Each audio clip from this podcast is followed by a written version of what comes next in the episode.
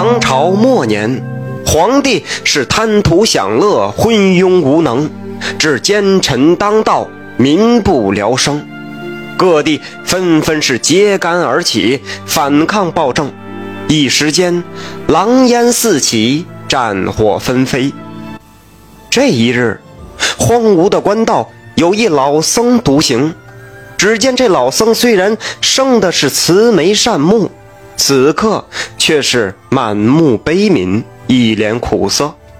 这可不是法海，这位老僧法号一灯，因为天资聪颖，身具佛根，自幼便一心向佛，在寺中潜心修行，至今已有五十余载。近日，一灯却是遭遇了佛法瓶颈。始终是难以悟透，故此是选择下山入世，期意在世俗中有所顿悟。谁想这一下山，正巧碰上了这乱世，看着满目苍夷的四周和流离失所的百姓，一灯不由得是悲天悯人，心有不忍，只得暗诵佛号。天下兴亡，那苦的。终究是黎民百姓，一路踌躇而行，沿途白骨遍地，一灯越看越是心惊。就在这时，前方突然传来阵阵疾呼，一灯猛地一抬头，只见前方村落内有一伙士兵正在烧杀劫掠，满天火光下。村民哀嚎声、哭泣声、惨叫声声声入耳。一灯面色一变，他快步来到村口，一领头士兵跟前怒目而视道：“你们如此行径，与土匪何异？”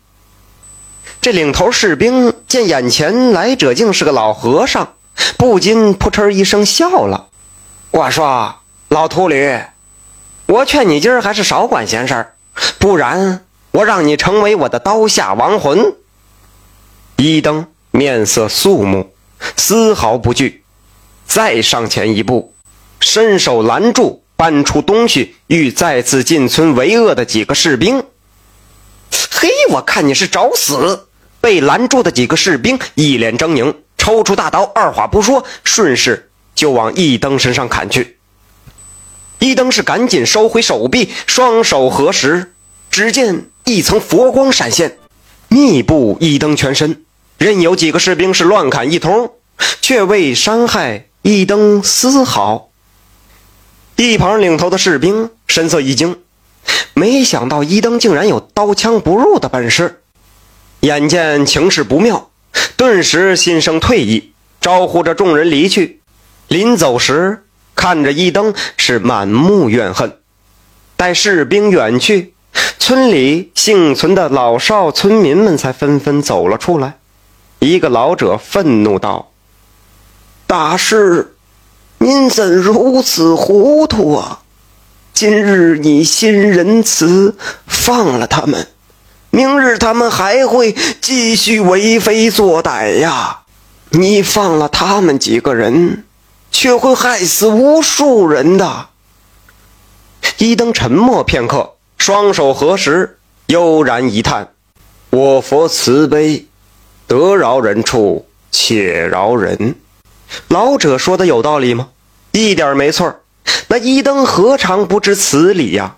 只是作为出家人，连扫地都恐伤及蝼蚁之命，更何况是对人下手啊？这可是万万做不到的。一灯离开了村子，继续向前而行。半个时辰后，来到了一座山脚，再次听到有人呼救。